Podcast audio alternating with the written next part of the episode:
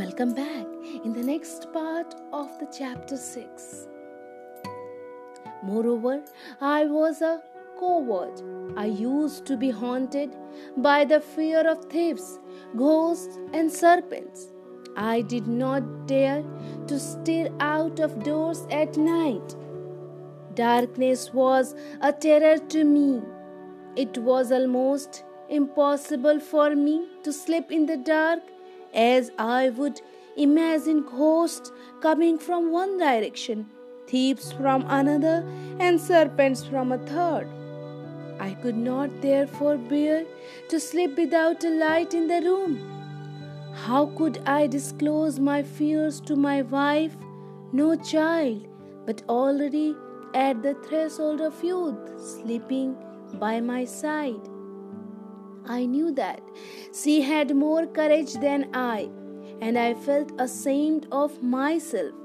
She knew no fear of serpents and ghosts. She could go out anywhere in the dark. My friend knew all these weaknesses of mine. He would tell me that he could hold in his hand live serpents, could defy thieves, and did not believe in ghosts. And all this was, of course, the result of eating meat.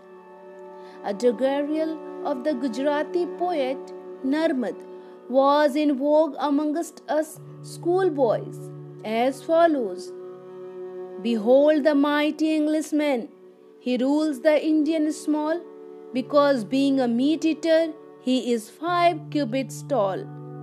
All this had its due effect on me. I was beaten. It began to grow on me that meat eating was good, that it would make me strong and daring, and that if the whole country took to meat eating, the English could be overcome. A day was thereupon fixed for beginning the experiment. It had to be conducted in secret. The Gandhis were Vaishnavas my parents were particularly staunch Vaishnavas. They would regularly visit the Haveli. The family had even its own temples. Jainism was strong in Gujarat and its influence was felt everywhere and on all occasions.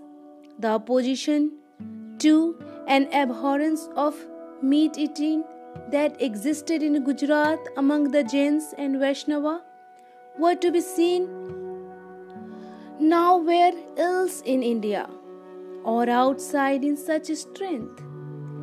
These were the traditions in which I was born and bred, and I was extremely devoted to my parents.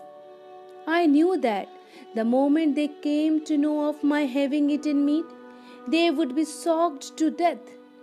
Moreover, my love of truth made me extra cautious. I cannot say that I did not know then that I should have to deceive my parents if I began eating meat. But my mind was bent on the reform. It was not a question of pleasing the palate I did not know that it had a particularly good release. I wished to be strong and daring and wanted my countrymen also to be such, so that we might defeat the English and make India free. The word Swaraj I had not yet heard, but I knew what freedom meant. The frenzy of the reform blinded me, and having ensured secrecy, I persuaded myself that mere hiding the deed from parents was no departure from truth.